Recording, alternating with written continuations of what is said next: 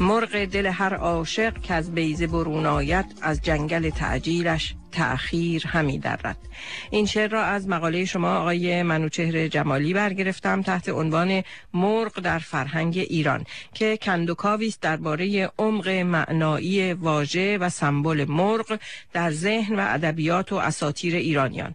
مقاله است بسیار کارشناسانه و جالب چون انسان رو به حوزه هایی از فکر و تصویر منتقل می‌کنه که با مشغولیت های فکری کنونی بسیار فاصله داره.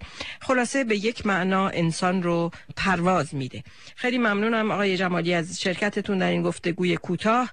لطفا اول بفرمایید که مرغ در چه شکلهایی در فرهنگ ایران تجلی پیدا می‌کنه؟ اساسا مرغ مربوط است به تصویری که آنها از انسان داشتند.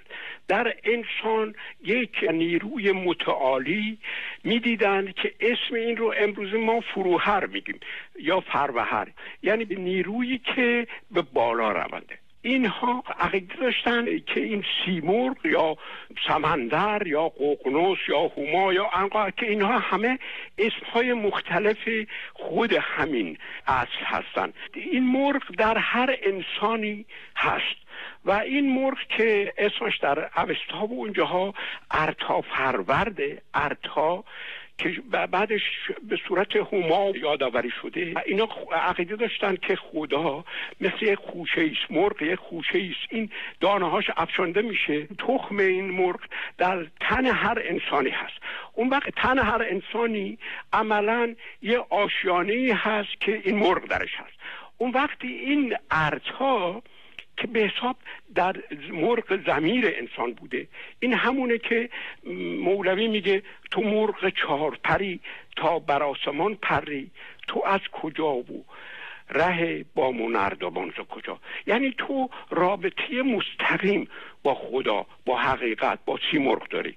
وقتی اینا عقید داشتن که در درون انسان این بون انسان همین ارتا فربد همین سیمرغ البته معنی این ارتا که بعدش در نوشتجات هخامنشی ها سنگ نوشته ها و اینها میاد یکیش معناش راستی بوده یکیش حقیقت بوده و یکی هم مهر و داد بوده. یعنی در درون هر انسانی راستی و حقیقت و مهر و داد هست و این از خرد مینوی از خرد بنیادی کیهانی در درون انسان پیدایش یافته.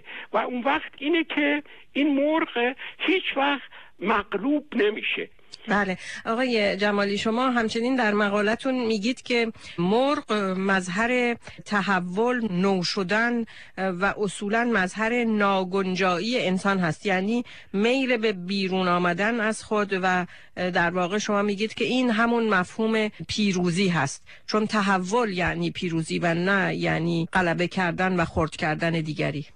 ببینید مسئله اینه که این مرغ که در درون انسان هست خاناخا شروع می‌کنه در بیزه جوجه رویدن و بزرگ شدن. و انسان به یه معنای دیگه همیشه آبستنه. همیشه آبستن به معرفت تازه است. آبستن به یه اندیشه تازه از راستی از حقیقت از داد اینها هست. اینه که همیشه این ناگنجایی سبب پرواز میشه. این مرغ یه دفعه پرواز نمی‌کرده در آخر عمر. بلکه مثلا در شادی در بینش در اندیشیدن در خوشی در رقص از درون انسان پرواز می‌کرده. اینه که مولوی میگه درون بیزه چون مرغ پر و بال گرفت بدون که بیزه از این پس هجاب اوست. بعد است انسان وجودی است ناگنجا در خود. این بحثی رو که شما شروع کردید این نوشوی و نوزایی من این رو درباره داستانی که که می‌گویند سمندر مرغی که سوخته میشه و خاکستر میشه و این خاکسترش بعدش از سر مرغ از این برمیخیسه شما در همین واژه خاکستر که نیا کنین مطلب روشن میشه. چون که خاکستر خاک هاگه. خاکینه یعنی تخم. استر یعنی پاشیدن. خاکستر یعنی تخم پاشیدن. یعنی چی؟ این سیمرغ فراز درخت هستیه. این تخماش رو که میپاشه این استر در روی زمین کاشته میشه و رویده میشه. لطفا خیلی کوتاه بفرمایید که شما از چه منابعی استفاده کردید برای انجام این پژوهش هایی که صحبتش رو میفرمایید؟ اساسا اصل معاخذ نیست. معاخذ در دست همه هست. معاخذ من یکی شاهنامه هست یکی بندهش هست یکی گزیده های زادسپرم هست یکی اوستا هست. ولی اصل اینه که شما چه متدی چه روشی به کار می‌برید. اون چیزی رو که من پژوهیدم اینه که این فرهنگ زن خدایی رو در دوره های میترائیس و در دوره های زردشتیگری اینها رو سرکوبی کردن. داستان ها همه به صورت و تحریفی هست. اون وقتی برای یافتن این تحریفات شما از واجه هایی که در گویش ها یا در زبان های مختلف هست می توانید بهره ببرید ببینید که اینها این واژه ها معانی دیگه داره. و کار تخصصی شما چی هست آقای جمالی؟ کار تخصصی من فلسفه است. در آلمان تحصیل کردم و فلسفه نزد پروفسور ادورنو و هورکایمر در فرانکفورتر شوله. در اونجا تحصیل کردم.